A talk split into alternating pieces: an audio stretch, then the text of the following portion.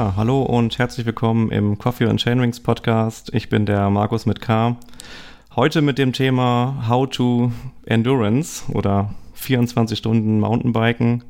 Äh, ja, und wen kann man sich da aus unseren Reihen besser als Co-Moderator äh, an die Seite holen als den Sven? Hallo Sven. Ja, hallo Markus. Schön mal wieder dabei zu sein. Ja, das freut mich auch sehr, dass das geklappt hat. Und wir haben einen Gast, äh, schon fast Tradition in den letzten zwei, drei Episoden.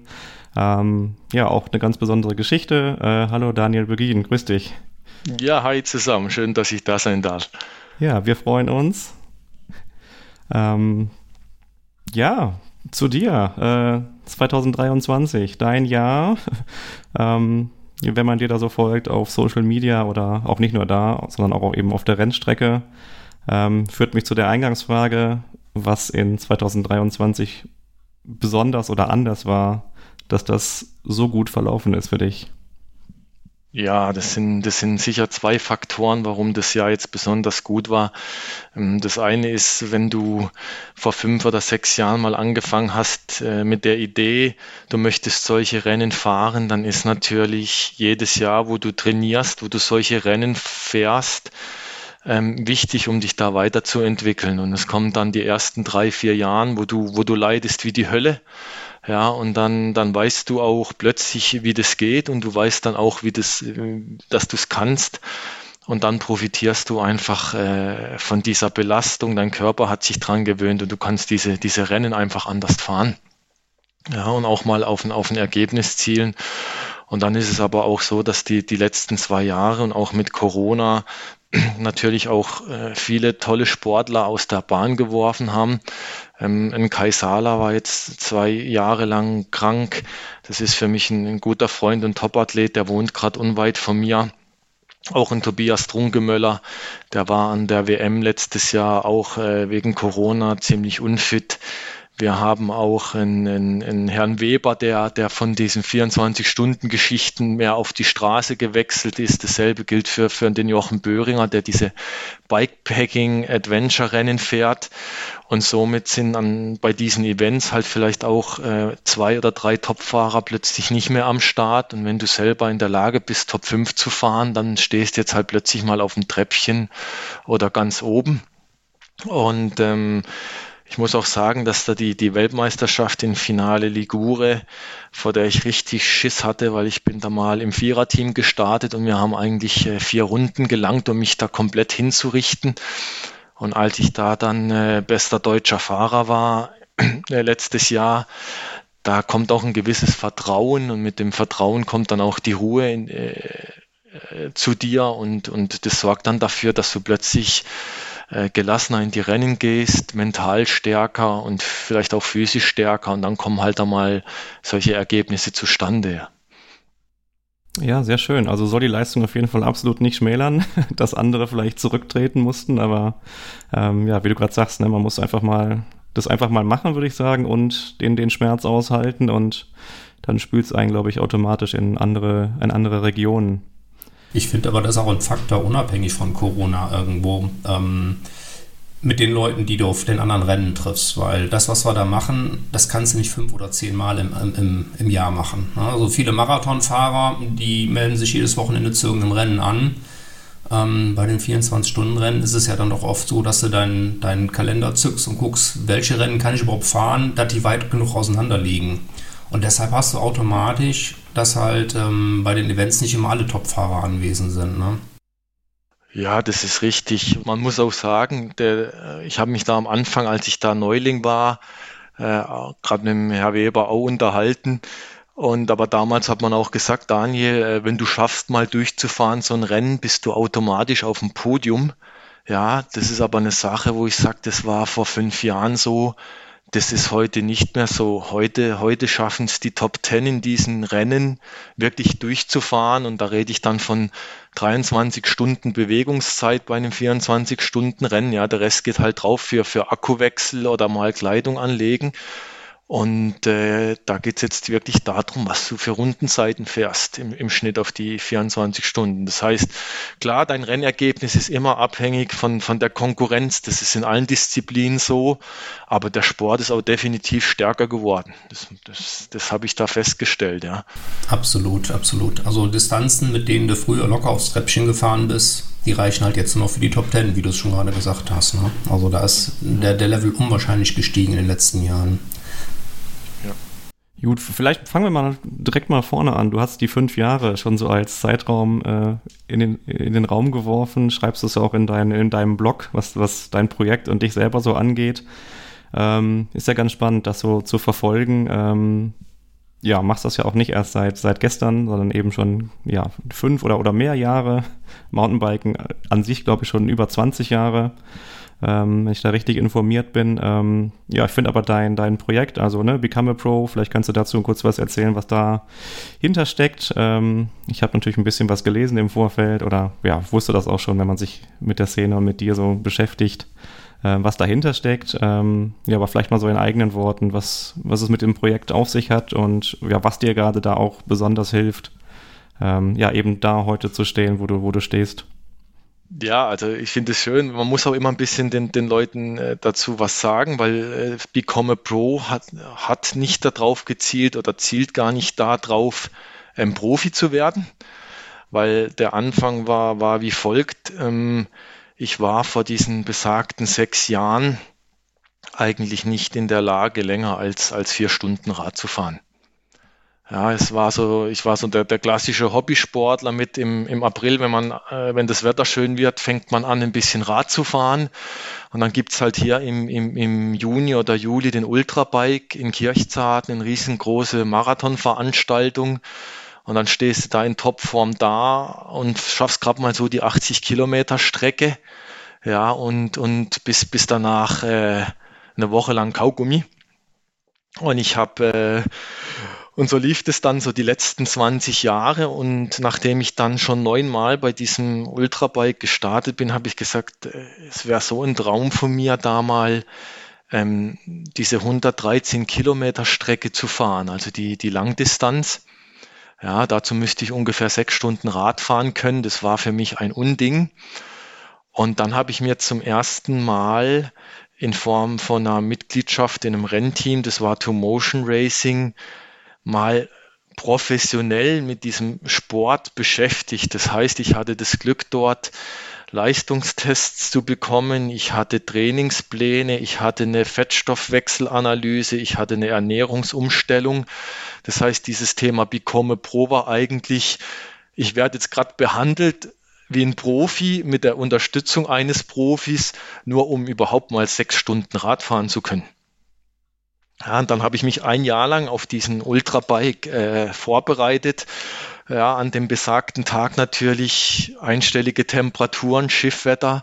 Es war wieder mal der Super-GAU, ja, wenn man sich gerade nicht wünscht, so beim Jahreshighlight. Aber ich habe es dann geschafft, ähm, mit sechs Stunden 15 im Regen diese, diese 113 Kilometer zu fahren. Ne?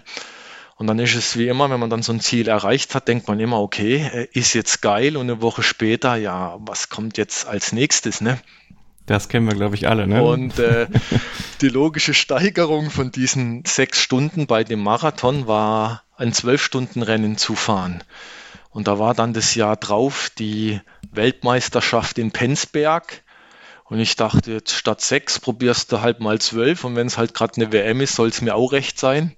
Dann nehmen wir die auch direkt mit. Ja. Sehr gut. Und dann, dann bin ich dahin, äh, so, so, so ganz, ach, das ist so die, die, diese, diese Leichtigkeit, so in Becky Pants. Ich hatte da noch ein 29 Zoll Start, Stahl Hardtail, weil ich ein riesen Stahl-Fan war. Ich habe mir da wenig Gedanken drum gemacht. Ich bin dann auch ganz langsam gestartet und war, war dann nach sechs Stunden letzter in dem Rennen. Und ähm, nach zwölf Stunden war ich plötzlich Vierter in der Altersklasse und 13. Overall an der WM. Ne? Und da hat sich dann schon gezeigt, dass ich wohl relativ gut den Scheiß ertragen kann, weil ich war nie schnell. Ja, ich habe nur halt einfach nicht aufgehört damit. Ja. Und dann dachte ich so, ich, ich habe jetzt die Leidenschaft gefunden, ich konzentriere mich auf diese zwölf Stunden Rennen, das scheint irgendwie zu gehen. und musste dann feststellen, dass es davon vielleicht gerade mal zwei bis drei in ganz Deutschland gibt und die sind dann meistens noch am selben Wochenende oder innerhalb von drei Wochen.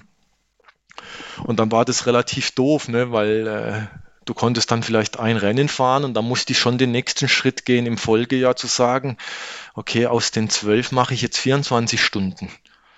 Und dann habe ich mich da versucht, hier im schweizerischen Schötz, das ist gerade 60 Kilometer von hier, mein erstes 24-Stunden-Rennen zu fahren. Und so ist es dann immer mehr geworden. Im Folgejahr mal zwei Rennen oder dann mal versucht, die Leistung vom Vorjahr einfach zu verbessern. Bei meinem ersten 24-Stunden-Rennen in Schötz waren es 400 Kilometer, ein Jahr später waren es 450 im selben Rennen. Ja, und so hat sich das immer und immer weiterentwickelt. Ne? Und dann habe ich mir halt irgendwann das Ziel gesetzt, da, das ist auch so das, was mich so ein bisschen hemmt. Ähm, ich habe ja nie Bock, so ein Rennen zweimal zu fahren. Ja, weil ich denke schon, du musst ja schon nicht mehr alle Tassen im Schrank haben, wenn du 100 Runden oder 50 Runden oder 60 Runden ja, äh, bei so einem Rennen zurücklegst und dann kommst du ein Jahr später wieder, machst es nochmal. Ne? Deswegen war mein Ziel immer so, alle 24 Stunden Rennen abzuklappern, die es so gibt in Deutschland. Und äh, das ist mir dann binnen zwei, drei Jahren tatsächlich gelungen. Und ähm, dann war einfach das Highlight auch letztes Jahr dann äh, nach Finale zu gehen. Ja, aber jetzt bist du ja so langsam mit allen Events durch, oder? Was hast du noch auf der Liste? Weil den Punkt habe ich auch hier stehen, nach dem Motto, deine Aussage, ich fahre jedes Rennen nur einmal. Ich meine, du weißt, dass es so ein, zwei Rennen, Ausnahmen da bei dir gibt im, im, im Rennkalender, aber was hast du denn da noch für Events auf dem Schirm, wo du sagst, da will ich noch hin? Ähm, ja, ähm, ich, bin, ich bin das besagte Schötz mehrfach gefahren, einfach äh, am Anfang, um, um die Idee zu verfolgen, wie kann ich mich unter denselben Bedingungen weiterentwickeln. Also da ging es einfach darum, einen, einen Vorjahresvergleich zu machen. Ja, dann haben wir auch das besagte Problem, was du schon angeschrieben, äh, angesprochen hast, Sven, dass die Eventtermine unglücklich sind und wenn du im Mai eigentlich anfangen willst, dann musst du Alfsee öfters fahren gerade sagen, da ja. habe ich dich auch schon mindestens zweimal gesehen. Ja, war ich auch dann das zweite Mal. Ja, ich muss auch an der Stelle spoilermäßig sagen, ich werde auch ein drittes Mal kommen. Ja, ja weil, ich, weil ich Titelverteidiger bin durch den Sieg dieses Jahr. Ähm, ich bin aber tatsächlich durch das Einzige, was mir jetzt noch groß fehlen würde, wäre die Europameisterschaft. 24 Stunden. Wo haben wir die? Die, das steht noch nicht fest. Ja, die hatte ich mal im Kalender markiert letztes Jahr. Da war sie in Tschechien, da wäre es gut erreichbar gewesen. Jetzt war es dieses Jahr in Portugal. Das war mir dann zu viel äh, Roadtrip drumherum. Und jetzt hoffe ich, dass es dieses Jahr nochmal irgendwo, äh, ja, ich sag jetzt mal in der Nähe vielleicht Tschechien nochmal wird. Ich befürchte aber, es wird traditionell wieder Schottland oder sowas, weil die Events da immer durchwechseln. Aber ich bin auch äh, tatsächlich dabei, mir jetzt so ein bisschen ähm, mit neuen Themen zu beschäftigen. Also ich, gerade vor diesem äh, Podcast habe ich mir wieder YouTube-Videos angeguckt von Badlands und vom Tracker. Ja, das heißt, ich, ich habe jetzt wahrscheinlich so ein Jahr der Konsolidierung ich habe dann auch überlegt, ob ich aus diesem äh, Blog, den ich schreibe, über diese Entwicklung zum 24-Stunden-Sportler, ob daraus jetzt der nächste Schritt wäre, dass ich einen YouTube-Channel mache und quasi diese ganzen Adventure Gravel Races mal filmen. Also ich bin, ich versuche mich da auch immer im Sport weiterzuentwickeln, neu zu erfinden. Ich kann da nicht, nicht stagnieren und immer dieselben Sachen machen, ja da, da fühle ich mich nicht erfüllt. Ne? Und, und seit, seit, seit Finale Ligure klafft da auch so, eine, so ein Loch in mir, weil ähm, wenn, das, wenn das so dein Traum war, dein, dein Kindeswunsch oder die Angst, die du hattest, weil, weil Finale Ligure ist einfach, es ist einfach eine Bitch, wenn ich so sagen darf. Das ist eine Strecke, wo dich ab der ersten Minute hinrichtet ohne Ende. Ja, da musst du dir wieder was Neues suchen, ja. Entschuldige, wenn ich da einhake, ähm, weil du das jetzt schon zum zweiten Mal sagst, dass Finale so hart ist. Also ich kenne das Rennen halt auch bis jetzt nur aus Beschreibungen und in erster Linie wird dort immer die wahnsinnig geniale Stimmung an der Strecke beschrieben und dass man ja. da unbedingt mal hin muss, Landschaft toll, da der Sonnenaufgang da ähm, mit Blick, glaube ich, aufs Meer dann, über die, die, Küste da. Das ist das, was man immer hört. Aber dass das so extrem hart ist dort, ist mir jetzt noch nicht untergekommen. Ähm, was, was macht denn da die Strecke aus?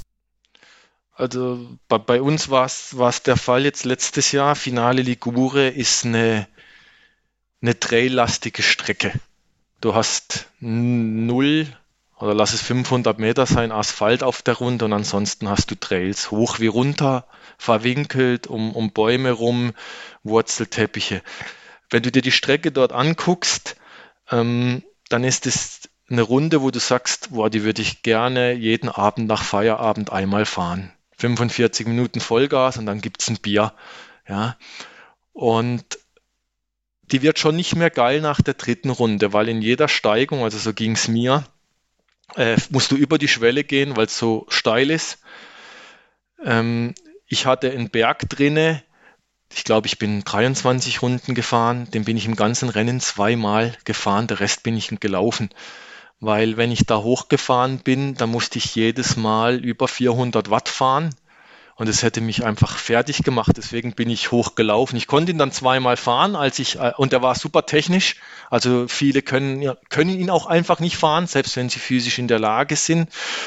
Und dann hat es zu, zu das, die, die Problematik, wir sind um 11 Uhr gestartet und wir hatten, glaube ich, morgens um 11 schon 26 oder 27 Grad. Und dann hast du so ein verwinkeltes Stück durch den Wald, da hattest du Schatten. Ja, aber da ist die Luft gestanden und dann bist du irgendwann aus dem Waldstück raus an die Küste und da kam dir dann die pralle Sonne entgegen. Also es waren wirklich Leute dabei, äh, tolle Sportler, die sind dann nach drei Stunden raus, weil ihnen von der Hitze, äh, denen war übel, ja. Und auch ein Jochen Böhringer, der war ja damals lange vor mir in dem Rennen, der musste, musste, glaube ich, zwei Stunden vor Rennende an die Infusionen aus dem Rennen raus und nur deswegen bin ich in die Top Ten gekommen. Also es ist auch das einzige Rennen, wo ich tatsächlich regelmäßig Pause machen musste, weil ich den Lenker nicht mehr halten konnte durch das Bremsen in der Abfahrt. Okay. Ja. Und das, das in Summe ein Anspruch. Dieses Event ist toll, die Stimmung ist toll, die Strecke ist so betrachtet für Mountainbiker super geil. Dann auch an der Küste lang der, der Meeresblick. Ja, auch das, das, das italienische Feeling, das ist super geil, aber sie, sie macht dich kaputt. Ja. Also vom technischen Anspruch her deutlich mehr, als man auch von, ich sag mal, den üblichen 24-Stunden-Rennen gewohnt ist. Da gibt es ja auch eine relativ große Spannweite, aber machen wir uns nichts vor, die meisten 24-Stunden-Strecken sind jetzt nicht das, was sich so der klassische Mountainbiker draußen im Wald vorstellt. Das ist auch immer so ein Punkt, wo ich so ein bisschen zwiegespalten bin. Ne? Eigentlich ist Mountainbiken draußen in der Natur auch irgendwo Landschaftserlebnis und Fahrerlebnis. Ähm, auf der anderen Seite gibt es halt viele Mountainbike-Strecken bei den 24-Stunden-Rennen, die aus dem Blickwinkel betrachtet langweilig sind. Trotzdem hat das seinen Reiz, keine Frage, aber das ist immer so, so ein bisschen was, wo man vielleicht von anderen Mountainbike-Hörern immer angeschaut wird. Wie kannst du auf so einer langweiligen Strecke Spaß haben? Ja, aber ich, ich habe da auch immer ein Herz äh, oder ich denke daran, wie ich, wie ich am Anfang war du kannst, wenn du, wenn du jemanden sagst, ich versuche versuch mir jetzt in meinem ersten 24-Stunden-Rennen und derjenige geht nach Finale oder auch, auch Heavy ist, ist super anspruchsvoll mit den Wurzelteppichen, der hat ja dann ein Erlebnis und er sagt, das mache ich nie wieder. Ja, ich finde schon, dass es auch, dass es auch einfache Strecken geben sollte, um einfach auch das, das Publikum und den, den, den, den Hobbysportler anzulocken, weil sonst musst du, kann, können da nur Top-Athleten überhaupt 24 Stunden fahren und es ist auch die Community, was ja so ein Rennen auszeichnet. Ne? Und äh, du kannst es dir da trotzdem richtig hart besorgen, weil du ja 24 Stunden durchfährst, auch, auch wenn die Strecke leicht ist. Aber ja, ein Mountainbike-Erlebnis, wenn du ein Mountainbike-Erlebnis haben willst, dann gehst du in die französischen Alpen oder in die Schweizer Alpen und fährst da eine schöne Tour, ja. 24-Stunden-Rennen sind jetzt nicht die Erfüllung äh, von einem, von einem Mountainbike-Erlebnis, was ich haben will.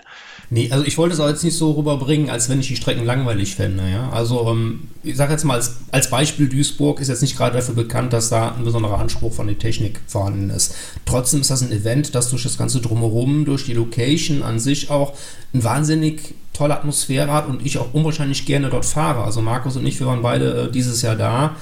Ähm, ich weiß nicht, ich glaube, ich bin schon fünf oder sechs Mal gefahren in Duisburg. Ne? Ähm, das ist ein tolle, tolles Event, aber wie gesagt, von der Strecke her nicht das, was der klassische Mountainbiker sich wünscht. Ja, kann ich so bestätigen. Macht aber so einen besonderen Reiz eben, ne? dadurch, weiß nicht, gerade wenn man im 2er, 4er, 6er, 8er Team fährt, äh, dass man nur nachts durchs Fahrerlager schlendert oder auch am Tag vorher mit der Anreise und ja, das Drumherum macht es da einfach aus. Ja, und ich, ich finde es halt einfach auch klasse, wenn dann auch, auch Leute kommen oder, oder die Teams bilden, die sagen, wir fahren jetzt bis, bis Sonnenuntergang und dann haben wir den, den 10 kW Grasgrill dabei und dann äh, grillen wir Rinderhälften und am nächsten Morgen geht's weiter. Ja, ich finde diese, diese Summe aus, wir haben ein tolles Event, wir haben diese, die, die, die Sportler, die die Sache vielleicht nicht ganz so ernst nehmen oder einfach eine gute Zeit mit ihren, ihren Leuten auf der Strecke haben wollen als Team. Und dann gibt's halt die ganz Gestörten, die halt 24 Stunden sich den Arschwund fahren wollen. Ich finde, diese, diese Mischung zeichnet diese Events in Summe aus. Ja. Ja. Da haben wir schon den Titel der Episode. Bin links nennen wir das, das Ding heute hier. genau, das hört man ja auch. Also die, die, die Spannweite zwischen Semi-Profi und, und Hobbysportler ist da echt, echt groß und ich glaube, das macht es besonders. Ja. Äh, noch eine kurze Frage, wenn ich kurz nochmal zurückgehen darf. Ähm, du hattest gesprochen von einer Unterstützung, von Ernährungsumstellung, von Leistungstests. Ja. Äh, To Motion ähm, ist mir da noch so ein Begriff? Vielleicht könntest, ist eine zweigeteilte Frage, vielleicht könntest du sie ähm, im Folgenden beantworten. Einmal, wie es die Zeit bei dir hergibt, das in dem Umfang so tun zu können und ja, wie die Unterstützung auch vielleicht extern ist. Ich weiß, dass du äh, ja Bekleidungssponsor, Radsponsor hast. Vielleicht kannst du uns das ja. beantworten und ja, wie du es eben schaffst, dann das alles zeitlich unterzubringen. Ja, also ich, Two Motion ist ja ein großes Rennteam, ja, damals betreut von der Andrea Potratz. Jetzt, jetzt übernimmt es ein Kollege, der auch lange Teamfahrer war, der Christian Ludewig im, im kommenden Jahr. Und ähm, ich bin einfach damals, und, und das bin ich auch heute noch so ge, gepolt, ich, ich bin kein Modellathlet. Ne? Also ich habe gesagt, ich möchte viermal die Woche trainieren, im Idealfall sechs bis acht Stunden. Und dann muss muss das, was dann in, als Rennergebnis rauskommt, das muss, muss ich akzeptieren. Ja, das war, war mal die, die Intention.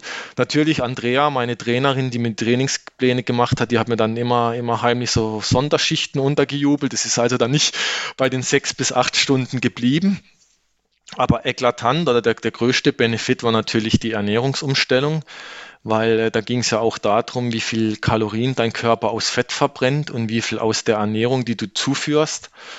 Und am Anfang war das so, als ich damit begonnen hatte, irgendwie bei, bei 230 Watt und einem 150er Puls habe ich schon gar kein Fett mehr verbrannt. Ne? Das heißt, ich hätte eigentlich äh, Badewanne voll mit Spätzle pro Stunde essen sollen, übertrieben ge gesagt, um den, den Kalorienverbrauch zu haben. Und ich habe dann äh, sechs Monate lang Ernährungsumstellung ge gehabt. Ne? Meine Frau und meine Kinder haben mich gehasst, weil äh, ohne Zucker, immer Hunger, kalt. Ne? Ich war also so, so richtige Diva und äh, wahrscheinlich hätte nicht mal ein Snickers gereicht, um mich da wieder in die Spur zu bringen. Ne? Aber heute ist es dann so, dass ich halt halt 700 Kalorien äh, durch Fett verbrenne und selbst wenn ich mit einem 170er Puls fahre, also auch weit über der Schwelle funktioniert die Fettverbrennung noch und das ist ja dann auch der, der Trick, warum du überhaupt durch, durch so ein 24-Stunden-Rennen kommst. Ne? Bei der, bei der WM habe ich 19.000 Kalorien verbrannt. Ne? Da hätte ich ja während dem Rennen 15 Pizza Margarita oder so essen sollen. Das, das geht ja nicht. Ne? Das war, war, war der zentrale Punkt. Ähm, Mittlerweile trainiere ich zwischen, zwischen sechs und zwölf Stunden die Woche, je nachdem, wo ich mich gerade in der Saison befinde. Die Trainingstage sind festgelegt mit Dienstag, Mittwoch, äh, Freitag, Mittag und Samstag. Das ist fürs Training geblockt. Das weiß meine Familie, die unterstützt mich da, die weiß das, die findet es auch geil. Die ist da auch stolz auf den Papa, der das macht. Und der Rest drumrum äh, versuche ich dann halt, äh, das mit meinen äh, zwei kleinen Mädels und meiner Frau vernünftig äh, hinzukriegen. Die dürfen auch mit an die Rennen im, im Wohnmobil. Und das, das sind so die wichtigen Rahmenbedingungen, ja. Das haben wir auf, auf Bildern in München gesehen, als ihr eure private Ecke da aufgebaut habt. kommen, wir, kommen wir gleich noch zu. München ist ja, glaube ich, so ein Special-Thema, wenn ich da richtig gelesen habe. ich fand den, den Blogbeitrag zu Sokolowska ganz interessant. Da war das ja auch ein Thema. Mit der Familie. Ja, ja, nee, können wir, können wir gleich nochmal äh, drauf zurückkommen. Aber ich meine, es ist noch eine Frage mit Sponsoring offen, ne? Genau. Ja, ähm, es ist dann so, dass ich äh, ich war, bevor ich überhaupt richtig sportlich war, habe ich für, für, für 29 Inches auch Testbeiträge geschrieben auf, auf der damaligen Forumseite. Ja, ich hatte dann durch die, durch das Dabeisein in dem Rennteam natürlich bei, bei, bei Two Motion auch, auch, auch schon mal auch Kleiderzugriff und, und günstiges Material. Und irgendwann kam aber der Punkt, dass ich durch das Blocken und auch durch die Geschichte äh, konnte ich auch viele Leute erreichen und, und viele, viele äh, auch Firmen. Und jetzt habe ich eine, eine, eine ganze Reihe von, von Sponsoren. Also, also Pivot Cycles ist, ist die Marke, die mich da, da unterstützt als Athlet und Sportler. Bin ich unglaublich stolz drauf. Ähm, ich habe die Wolfpack Tires mit am Start. Ich habe jetzt mit, mit Dove Sportswear seit diesem Jahr ein, ein, ein Kleidungshersteller aus, aus Lauchheim in der Nähe von Stuttgart, mit der ich die, die Ultracycling-Kleidung weiterentwickle und, und die mich da supporten und, und fragen, was ich, was ich da klamottentechnisch brauche. Ja, ich habe den Radsporttechnik Müllern Alsnau, äh, der, der die Laufräder für mich wartet. Dieses Jahr war ich gesponsert von, von Newman Components, das heißt, ich bin alle meine Rennen auf, auf Newman gefahren. Ich bin im Escolab Testteam drin und hab, hab fahre also Escolab Sattel. Also die, das erleichtert schon, schon unglaublich, da auch Sponsoring-Material zu haben und, und das ist auch wichtig, weil der Sport ist halt auch super teuer. Ne? Ja. Wem sagst du das? Mit den Ergebnissen kommen dann auch die, die Partner. Sehr, sehr schön. Aber wenn es sich ergänzen kann, ist doch, ist doch beiden geholfen. Ja, aber ich muss, ich muss ganz ehrlich sagen, bei all den Partnern, die mich da supportet haben, die sind, die sind alle an meiner Seite noch länger als ein Jahr, weil sie gesagt haben, ähm, Daniel, wir finden cool, was du machst. Und mit, mit, mit dieser Story vom, vom 36-jährigen Familienvater, der jetzt hier Haus renoviert hat, auf der Meisterschule war, der jetzt anfangen will, äh, sein, sportlich seinen zweiten Frühling zu erleben. Damit erreichst du eigentlich auch viele andere Leute, die, die vielleicht früher mal sportlich waren, jetzt auch irgendwo wieder im, im Elterndasein gefangen sind oder im, im Alltagstrott. Und die, die supporten mich nicht, weil ich mal ein Rennen gewonnen habe oder, oder Zehnter war bei einer WM. Die supporten mich, weil sie die, die Story da hinten cool finden, weil sie die, die Blogbeiträge lesen und auf ihre, ihre Homepage teilen. Also ich möchte mich da ein bisschen distanzieren, dass er hier die, die Leistung im Vordergrund steht, weil ich, ich sehe mich immer noch als, als Hobbysportler, ja, der, der da mal den Lucky Punch braucht, um, um ein Top-Ergebnis reinzufahren. Also ich. Nee, das wollte ich damit nicht sagen. Also auf keinen Fall Lucky Punch, aber wie gesagt, also wir auch schöne Geschichte mit einer der Gründe für die Einladung. Ja, freuen wir uns und wir können nochmal für dieses Jahr eigentlich nur gratulieren. Ähm, AFC Rad am Ring, also wenn man sich das alles so anschaut, ähm, ja, ich glaube, alles, alle vier Top Ten Ergebnisse. Ähm, genau, im letzten Jahr bester deutscher Finale. Ja, Glückwunsch nochmal zu dem super Jahr. Ja, danke. Ähm, ich habe das ja anmoderiert mit einem How-To. Vielleicht legen wir da mal so ein bisschen äh, für den zweiten Teil der Episode den, den Fokus. Ähm, was mir so ja oder aufgefallen ist, dass ich einen Fokus brauche äh, damit ich überhaupt äh, mich auf die Rolle setze oder für das neue Jahr wieder das Training beginnen. Äh, wie ist das denn bei dir so mit, mit Planung? Jetzt, wir hatten schon darüber gesprochen, okay, Rennen fahre ich vielleicht nur einmal oder zweimal. Das muss irgendwie eine besondere Geschichte oder auch seinen, seinen Reiz haben. Ähm, wie gehst du das, das nächste Jahr oder eigentlich jedes, jedes Radsportjahr an, wenn es um Events und um Zielsetzung geht? Ähm, und die Vorbereitung jetzt so, ja, Anfang November dann, dann wieder startet? Ja, also äh, man, man, man hat ja seine, seine Trainingspläne aus dem Vorjahr oder aus einem, aus einem, auch aus dem Vorvorjahr, wo du einfach weißt, ab, ab November geht, geht für mich äh, die Saison los. Ja. Habe also vier Wochen Pause gemacht, das Rad gar nicht angerührt. Und dann spule ich, spule ich wieder meinen mein Plan runter mit, mit Indoor, mit Zwift, wenn es mal gut ist draußen, wobei ich äh, aktuell lieber drinnen fahre bei dem Wetter. Ne? Und die, die, die Saisonplanung, ja, du, du, du guckst halt immer, wann Termine sind. Ja, jetzt gerade, ich äh, weiß nicht, ob es auch nur so, so, so ein Empfinden ist, vielleicht kannst du Sven auch bestätigen, dass nächstes Jahr die Termine super unglücklich fallen. Also sind ganz viele 24-Stunden-Rennen, die sich irgendwie im, von Mitte Juni bis, bis Mitte Juli, Ende Juli komprimieren. Und wenn es nicht, und wenn es nicht die Rennen sind, dann überlagern sich Ferienzeiten. Ja, ähm, was jetzt da ganz cool ist, ist, dass äh, das Rennen in München äh, im Olympiapark in den September rückt. Ja, das ist, äh, weil das Sven auch am Anfang gesagt hat, du bist ja gar nicht in der Lage zu sagen, ich fahre jedes Wochenende so ein so einen 24-Stunden-Rennen. Ja, also ähm, bei meinen ersten Rennen, da habe ich ungefähr sechs Wochen gebraucht, bis die, die Schwellungen und die Entzündungen im Körper weg waren nach so einem Rennen. Und dann hast du mal wieder überlegt, jetzt könntest du mal wieder aufs Rad und vielleicht nochmal ein Event fahren. Jetzt dieses Jahr habe ich vier Stück geschafft. Mir reichen mittlerweile drei Wochen Pause. Aber letzten Endes kommst du nicht um den Alfsee im Mai drumrum, wenn du, wenn du früh starten willst. Und dann kannst du dir noch eins von den besagten äh, Rennen im komprimierten Zeitraum raussuchen, Juni, Juli.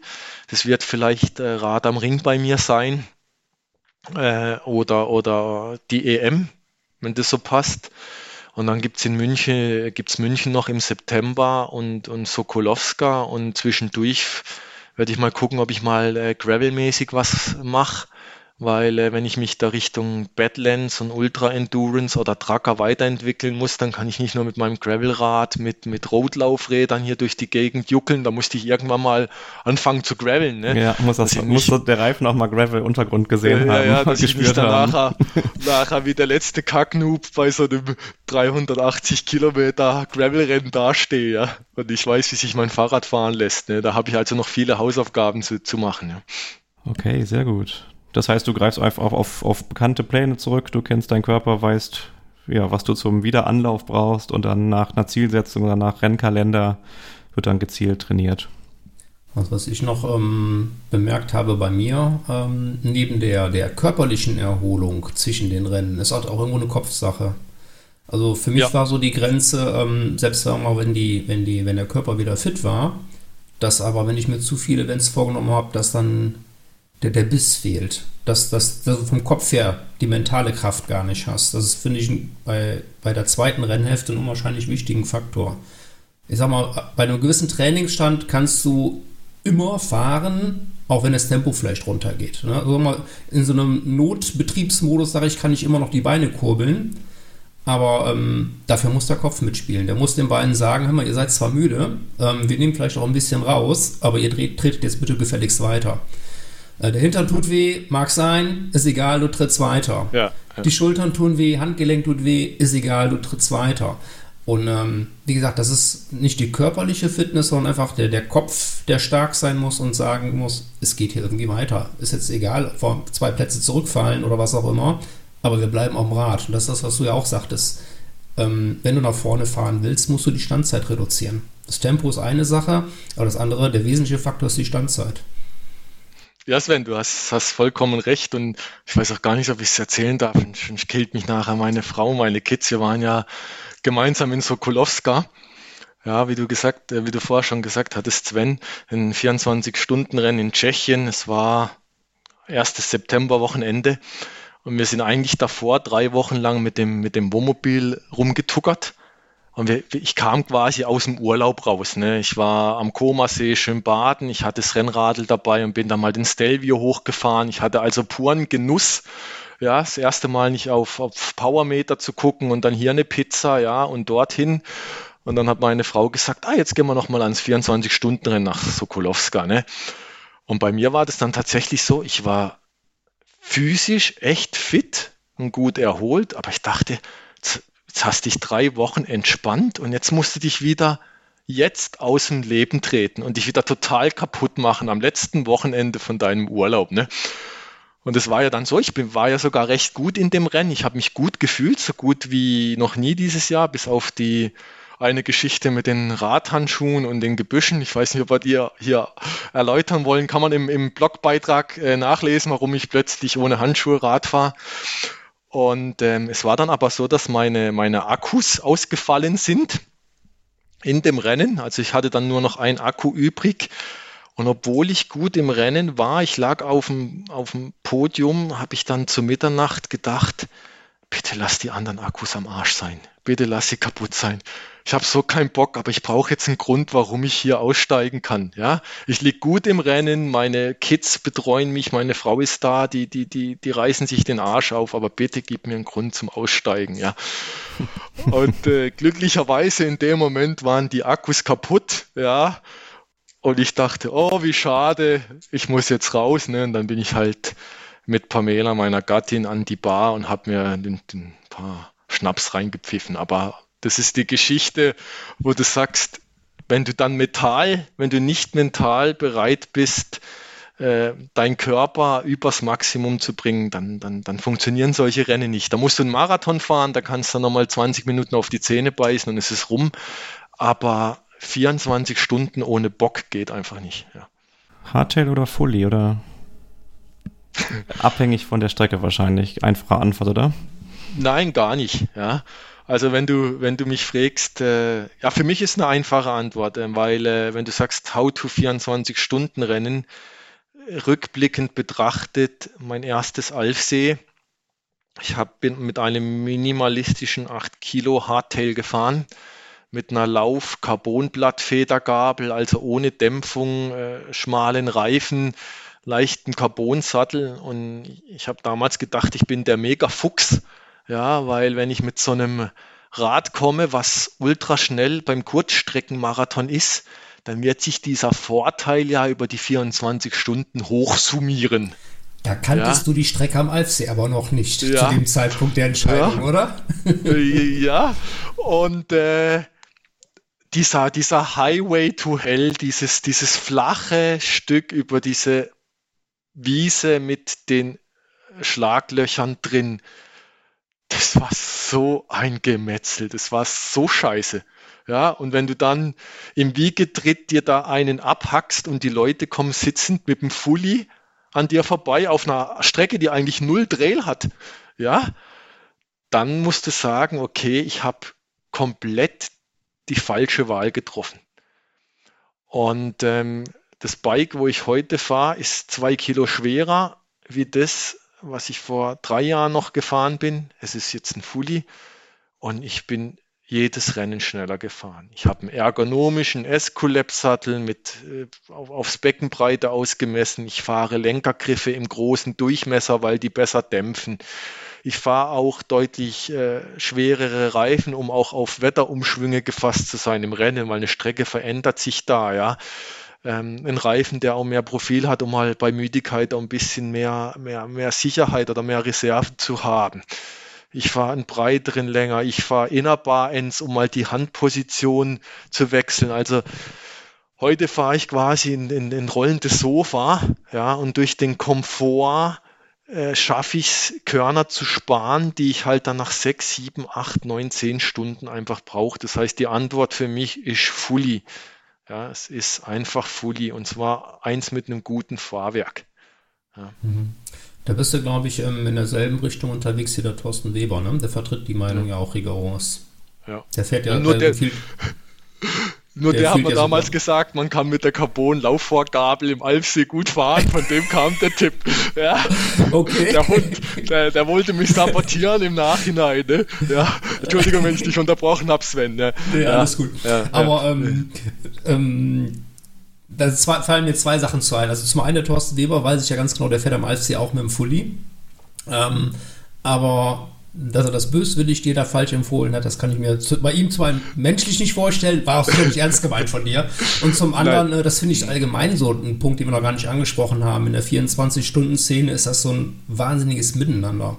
Ich finde, ja. man, man kämpft immer eher gegen sich selber als wie gegen die, die, die Mitbewerber oder die anderen Fahrer.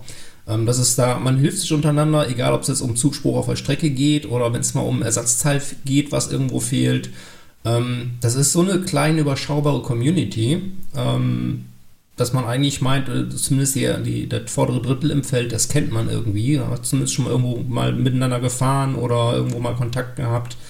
Und dadurch ist das so, ein, so, so eine wahnsinnige ja, Community. Die, die, die, sieht man bei keinen anderen Arten von Events und Rennen. Ja. Also ich, ich vergesse vielleicht gerade ein bisschen, dass, dass die Leute, die zuhören, mich nicht kennen. Ne? Das heißt, egal von wem wir jetzt reden, das sind alles absolut äh, coole Leute. Ja, egal ob, ob Kai oder auch der, der Weber. Also ich wollte ihm da jetzt auch keine Bösartigkeit unterstellen. Das sind super coole Leute. Ja, ich bin auch schon Hinterräder vom Kai oder von Kontrahenten im Rennen gefahren, weil ich drei Defekte hatte. Die haben mir geholfen. Ne?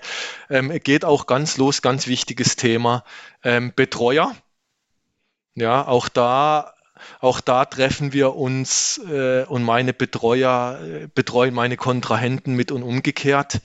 Ja, oder sagen auch mal Ergebnisse oder Material aus. Also, weil im Endeffekt ist es ja so, äh, du kommst ja da nicht in einem, in einem Dreierpulk auf die Zielgerade, musst den Kontrahent absprinten. Ne?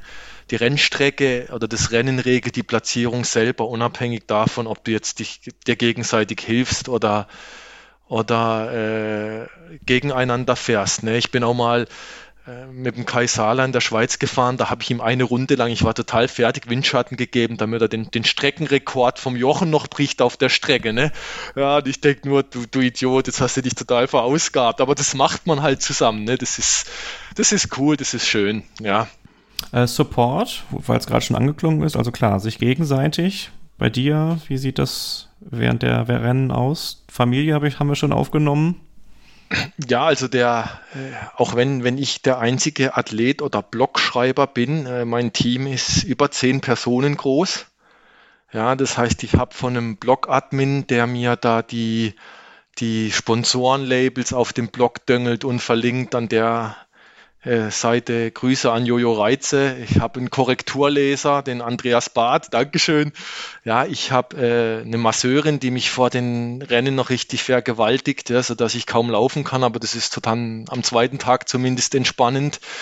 Ja, und ich habe äh, zahlreiche Leute aus dem Bekanntenkreis, äh, die dann als Betreuer mitgehen. Also ich versuche immer zwei Leute an diesen Rennen dabei zu haben ähm, mit zwei Kasten Bier funktioniert es dann auch ganz gut, die da äh, rauszulocken und äh, es ist dann immer so, dass die mich betreuen. Äh, ich steige ja nicht ab, also ich brauche dann immer stündlich eine Trinkflasche.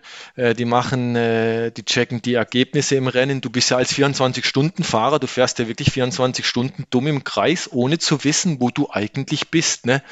wie viel Vorsprung du hast, wie viel Rückstand, bist du in derselben Runde, auf welchem Platz. Du fährst ja blind darum.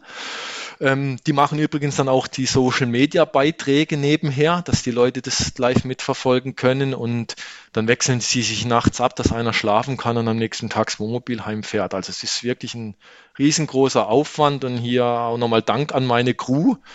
Ja, und auch Dank an die Betreuer, die mich schon oft betreut haben, die nicht von mir waren, weil ohne euch, auch ohne die Frau und Pamela, die dann auch Wohnmobil vorher packt und Essen richtet oder auch liebend gern halt selber mitkommt, äh, die, die da Stimmung macht an der Strecke. Ohne, ohne Leute drumherum geht es nicht. Also.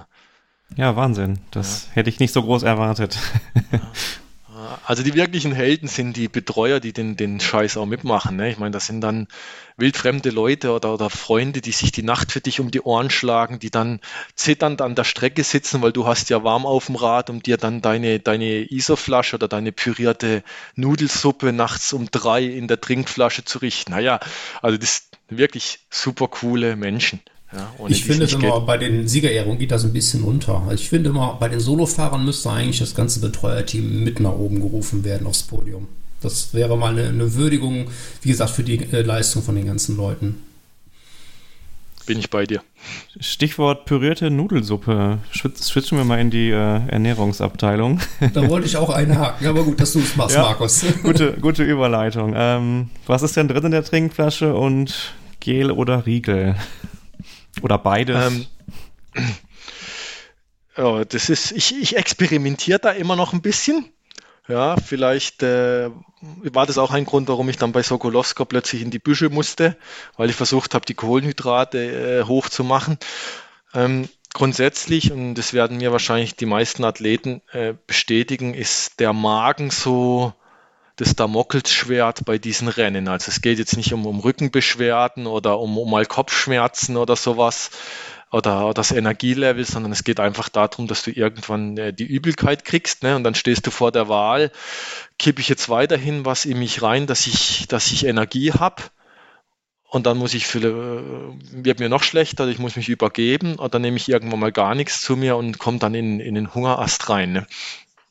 Und ich versuche tatsächlich primär ähm, übers ISO das zu regeln, niedriger dosiert wie angegeben. Also ich habe auf, auf 600 Milliliter Wasser habe ich 300, drei, drei ISO-Löffel Sponsor Sportfood drin. Das ist auch einer meiner Partner. Die geben aber un ungefähr fünf bis sechs an für die Menge. Das heißt, äh, ich versuche da schon den, den Magen durch das Trinken zu entlasten. Und dann versuche ich alle zwei Stunden, drei Stunden zunächst mal so einen, so Riegel zu essen.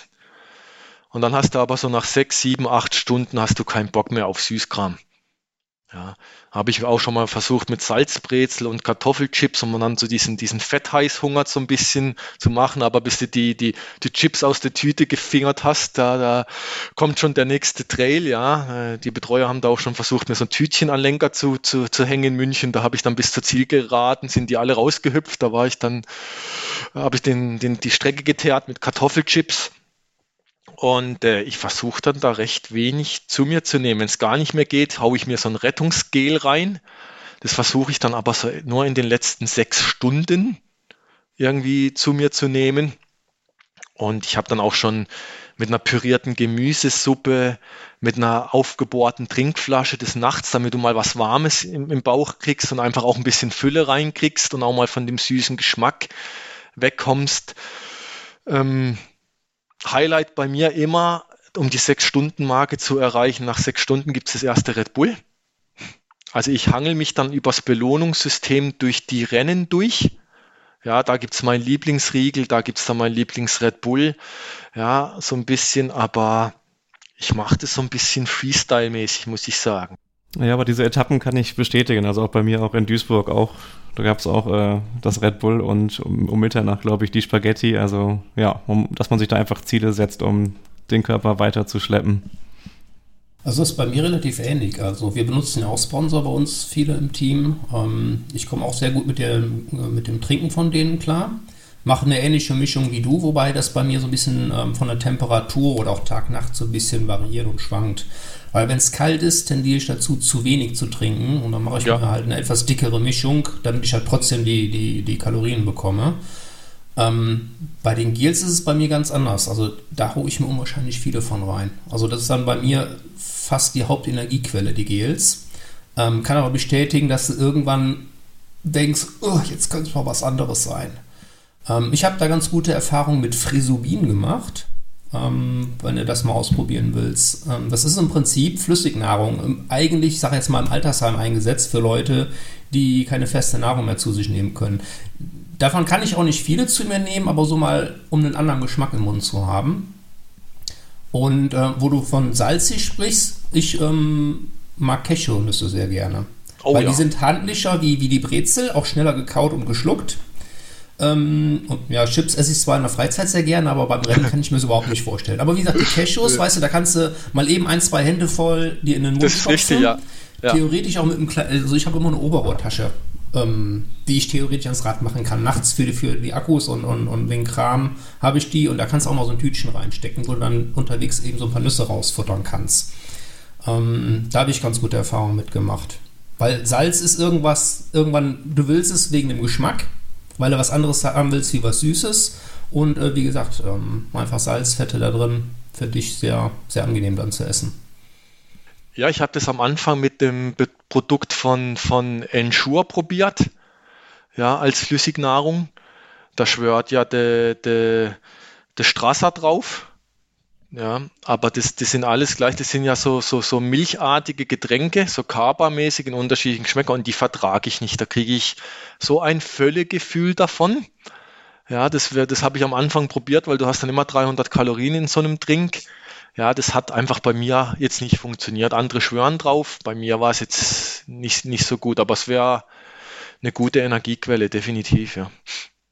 Ja, da hat ja jeder so seine eigenen kleinen ja. Rezepte, mit denen ihr einfach gut klarkommt. Ja. Bei meinen ersten Rennen hatte ich noch, noch gebackene Waffeln dabei, geschmiert mit Marmelade in Alufolie, die man mir dann da gegeben hat. Also es ist auch immer noch, noch experimentieren und auch, es gibt dann auch mal, manchmal hast halt einfach auch einen empfindlicheren Magen und, und manchmal nicht, je nachdem auch wie, wie intensiv das Rennen war. Es ist, das ist ja gerade das Tolle an diesen Rennen, sie sind ja nicht berechenbar. Ja, und das sorgt dafür, dass eigentlich nicht immer das Ergebnis zustande kommt nach Leistungsstärke, sondern wer halt an dem Tag gerade die wenigen Probleme hatte. Ja, und in dem Moment, wo die Rennen unberechenbarer werden, hast du natürlich als Nicht-Top-Fahrer auch mal die Chance, wieder weiter vorzukommen. Ne? Wenn man sich denn darauf einlässt, ne? Das vielleicht noch ab, ab, ja. abschließend zur Motivation. Das ist ja auch so ein bisschen unser Ziel heute, dass wir da mehrere für den ja, Ausdauerbereich fürs 24 Stunden Mountainbiken begeistern. Ähm, was würdest du denen denn entgegnen? Versucht es einfach, ihr könnt mehr als ihr glaubt, oder? Es ist ein interessantes Thema und die, äh, ich habe auch überlegt, ob ich einen Blogbeitrag drüber schreibe, weil äh, ist, ist mir dieses Jahr extrem viel aufgefallen, weil die Leute haben mich angesprochen auf den Events. Wahrscheinlich war das so, so, ähnlich wie ihr, dass man, dass man aufmerksam wurde. Und ganz viele Fahrer kommen da aus dem, aus dem Teambereich. Ne? Das heißt, die, die kennen 24-Stunden-Rennen, die sind es dann mal als Achter-Team gefahren, dann als Vierer-Team. Also der, der, der klassische Werdegang, wie, wie ich mal in so einem Team-Event, dann vielleicht auch als Zweier-Team. Und jetzt stehen die da und sagen, und du fährst es alleine. Ich würde das so gern machen, aber ich traue es mich nicht. Ne? Und dann denke ich, hey, du bist, bist ein toller Sportler, aber du gehst mit dem völlig falschen Mindset jetzt da dran. Ja, während du ja in, de, in dem Team sagst, ich muss mit meinem äh, Teammitglied mithalten, ich will die Rundenzeit nicht runterfallen lassen, ich will hier Rennen fahren, fängst du an, dir vorzustellen, dass du genauso dann auch das 24-Stunden-Rennen fahren musst. Ja, und das ist der völlig falsche Ansatz. Ja, da, dann, da, damit machst du dich kaputt. Ne? Du, du musst es so sehen, dass du sagst, ich gehe als Solofahrer an ein 24-Stunden-Rennen und der Veranstalter gibt mir 24 Stunden Zeit, um so viele Runden wie möglich zu, zu sammeln. Du darfst nicht mit der Erwartungshaltung dahin zu gehen, ich muss heute 24 Stunden Rad fahren. Weil wenn du das machst, das, das traue ich mir selber auch nicht zu. Also ich komme dann als von einer sechsstündigen Trainingseinheit, bin total fertig und denke, jetzt musst du das viermal fahren, das geht doch nicht, ne? Und dann, dann legst du dir als Anfänger eine Renntaktik bereit, wo du vielleicht sagst, ich fahre jetzt zwei Stunden oder zweieinhalb. Und dann mache ich mal eine halbe Stunde Pause, ich verpflege mich, ich esse was, ich nehme die Massagegun für meine Beine, ich, ich, ich schmier mir neue Gesäßcreme auf den Hintern und dann fahre ich zweieinhalb Stunden weiter. Ich versuche diese 24 Stunden zu nutzen. Und in deinem nächsten Rennen nimmst du dir statt eine halbe Stunde Pausenzeit 15 Minuten und so tastest du dich an die Distanz ran. Aber du darfst nicht dahin gehen und sagen, ich bin im Achterteam Vollgas gefahren, im Vierer, im Zweier und jetzt muss ich genauso als Solofahrer an die Sache rangehen. Ne? Das heißt, traut euch das, macht euch einen Plan, ja, versucht einfach über 24 Stunden Runden zu sammeln und dann ist das, wie das Sven gesagt hat vorher, und dann beginnt im nächsten Rennen einfach die Standzeit zu reduzieren und so versucht ihr immer weiter vorzukommen. Und dann ist die Sache entspannt. Lassen wir unkommentiert so stehen. Ja, nee, wir haben da, es gibt da, es gibt da viele Fahrer, ne, die, die, die, die melden sich solo an und dann, dann fahren sie ihre sechs Stunden Rennen und, und kommen dann so aus ihrer Komfortzone raus, weil das der Trainingsbereich ist, wo sie sonst immer trainiert haben, ne. Dann, dann, dann schinden sie sich nochmal sieben Stunden und acht Stunden und, und haben ihre neue persönliche Bestzeit oder Kilometerrekord aufgestellt und nach acht, neun Stunden merken sie, ich bin so fertig, ich muss vom Rad, legen sich hin und sie werden nie wieder gesehen. Und dann haben sie das, das Ziel verfehlt. Ja, haben zwar mit, mit den, indem sie neun Stunden auf dem Rad waren, haben sie sich zwar selbst übertroffen, aber die Idee, 24 Stunden lang Runden zu sammeln, haben sie halt nicht geschafft oder verfolgt. Ne? Dann sage ich, dann gönn dir lieber Pausen, sodass du statt neun Stunden halt die 24 Stunden irgendwo nutzt. Ja, das ist einer meiner Learnings. Für mich war es ja eine Premiere in diesem Jahr in Duisburg als, als Solofahrer.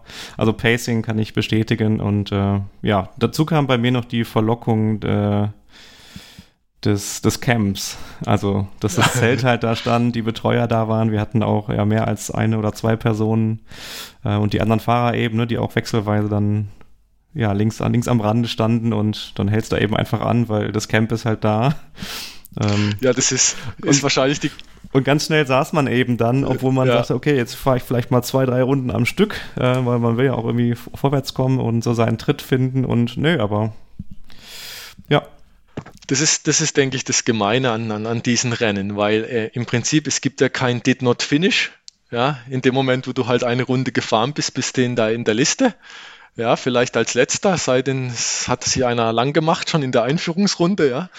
Und äh, du hast ja die Möglichkeit, die große Verlockung nach jeder Runde einfach auszusteigen, weil da wartet ein warmes Fahrerlager auf dich mit Essen, mit mit Schlafplatz, mit, mit Familie.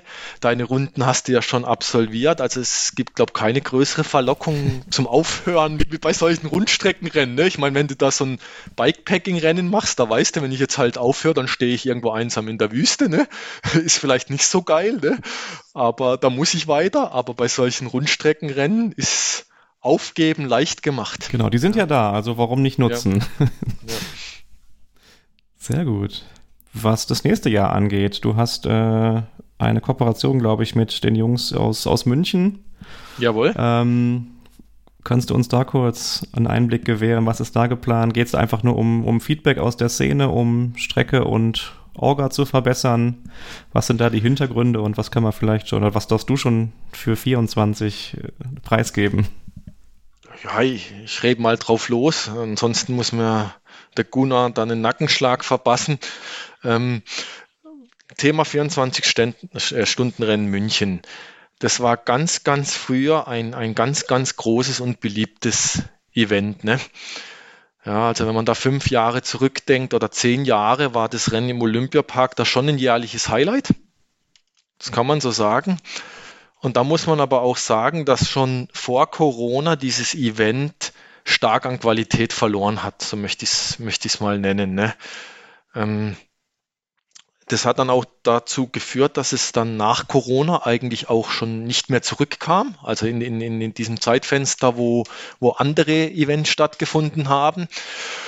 Und der Gunnar Voss, das ist jetzt der neue Organisator, der hat jetzt das, das Event an sich genommen, um es jetzt tatsächlich wieder zu beleben. Ja, und ich habe halt die Chance genutzt mit dem Ziel, ich möchte bei jedem Rennen mal teilnehmen, äh, dass ich dieses Jahr nach München gehe, dass ich da einen Haken dran machen kann und dieses Rennen im Olympiapark. Der Gunnar, der das organisiert, den habe ich sehr motiviert erlebt, ja, auch sehr, sehr, sehr besonnen und auch sehr, sehr hinterfragend. Und ich hatte ihm damals schon vor dem Event eine lange Mail gemacht mit Verbesserungsvorschlägen, die ich gern bei so einem Rennen haben möchte, weil er auch aktiv die Community danach gefragt hat. Also da ging es darum, dass man sagt, bitte stellt den Solofahrern zum Beispiel mal eine Toilette dahin, dass die nicht, wenn die mal müssen, irgendwo äh, zum WC-Häuschen von der Strecke muss äh, und dort anstehen muss. Also es sind viele Kleinigkeiten. Guckt, dass die Solofahrer direkt an der Strecke stehen können, weil die müssen verpflegt werden. Ich habe da ganz, ganz viel Feedback gegeben. Es ging auch darum, wie hoch Startgebühren war. München hat, glaube ich, vor vier Jahren allein 50 Euro Strompauschale für die Solofahrer verlangt ja, was für zwei Akkupacks aufladen eigentlich äh, so nicht geht. Also er hat ganz, ganz viel angenommen und er hat es auch versucht, ganz, ganz toll zu machen. Ja, und jetzt, jetzt ist das Rennen auf die, auf die, in Rennkalender zurückgekommen. Ähm, ganz toll, dass es wieder da ist, aber das Rennen war dann schon nicht auf dem Niveau, wie es hätte sein sollen. Ja, und äh, da waren auch viele Sachen, dafür kann der Veranstalter nicht das nichts, dass zum Beispiel das Tollwood Festival parallel in dem Park ist und Unmengen an Menschen auf die Strecke strömen oder auch durchs Fahrerlager als Beispiel. Also sind, sind waren viele Sachen und dann, dann bist du natürlich als Athlet oder du hast natürlich ganz einfach und zu sagen, okay, ich war jetzt einmal da, es war vielleicht nicht so gut, suche ich mir ein anderes Event. Ist ja einfach, es gibt ja genug. Das Problem ist dann nur, dass du damit der, der Rennszene ja nichts Gutes tust oder dem Event selber. Ne? Das heißt, ich stand jetzt vor der Wahl, hey, ich könnte den ja mal anschreiben und sagen, hol dir doch mal jemand mit ins Boot und wir versuchen das gemeinsam besser zu machen, statt mich irgendwo von diesem Event abzuwenden, weil wenn du die Events als Sportler nicht supportest, hast du irgendwann kein Event mehr, was du als Sportler fahren kannst. Ne? Also ich habe da versucht, den Events oder der Rennszene jetzt einfach was zurückzugeben, habe dem eine lange E-Mail gemacht und jetzt ist eine Kooperation entstanden äh, mit unterschiedlichen Sachen, äh, sei es was Teilnehmerpräsente geht, was, was Strecke angeht, was, was alles rund um das Thema. Ja. Äh, es ist auch soweit, dass der Gunnar selber, finde ich auch ganz cool als Organisator, der wird auch im Alfsee starten um mal selbst zu erleben, was es bedeutet, als, als Solofahrer, also die andere Seite von der Medaille einzunehmen, an so einem Rennen zu ist, um zu wissen, was er als Veranstalter den Leuten bieten muss. Finde ich eine unglaublich geile Sache.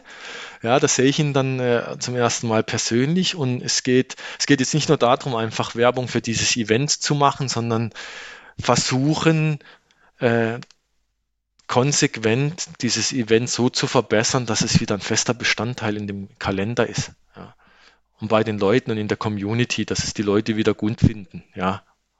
Und ähm, jetzt ist der September nächstes Jahr anvisiert, der Termin ist veröffentlicht. Hat Vor- wie Nachteile. Ja, der, der, der Vorteil ist, äh, es kollidiert nicht mit den anderen Events.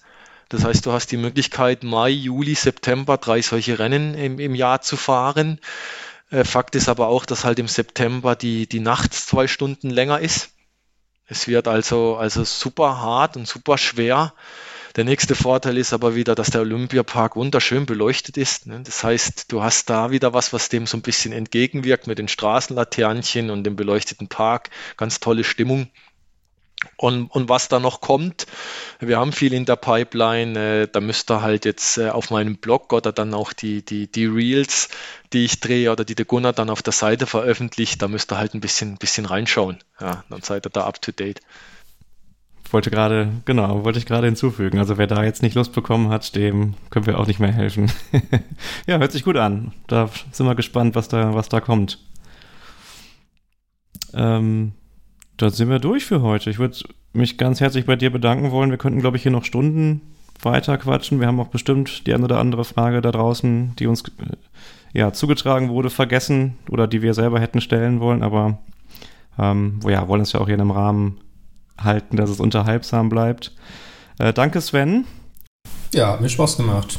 Danke, Daniel. Super tolle Geschichte. Wir werden äh, alles nochmal in den Show Notes zu dieser Episode auch verlinken ähm, deinen Blog, dein Insta-Profil. Ähm, ja, danke, dass du heute bei uns warst. Ja, oh, super, super, danke. Ich hoffe, ich habe hab nicht zu lang, zu lang geredet. Nein, Quatsch. Davon, davon, davon lebt der Podcast. Wenn der Gast viel Redezeit hat, ist das perfekt. Und dann, dann ist es ja aber so, ich, ich versuche immer authentisch und greifbar zu sein. Also egal, ob ihr noch irgendwas wissen wollt oder ob jetzt irgendein Zuhörer äh, sagt, hey, äh, da gibt es ein Thema, möchte ich mehr von wissen. Äh, meine E-Mail-Adresse ist auf dem Blog, äh, mein Insta-Profil. Ich bin, ich bin nahbar, also quatscht mich an auf den Events oder hier. Also wir sind da eine Community und wenn ihr Fragen habt, ich bin da. Ja, schönes Schlusswort und äh, persönlich natürlich auch äh, bei dem Rennen gerne den ein oder anderen Neuling gesehen, der sich da mal versuchen möchte. Gerne. Gut, dann machen wir einen Deckel drauf für heute. Ähm, ja, nochmal auch euch Zuhörern vielen Dank, dass ihr bis hierhin zugehört habt. Wir freuen uns da über Feedback, über Kommentare, gerne auch über Themenvorschläge ähm, für die nächsten Episoden. Und ja, vielen Dank und macht's gut. Bis zum nächsten Mal. Ciao, ciao. Ciao. ciao.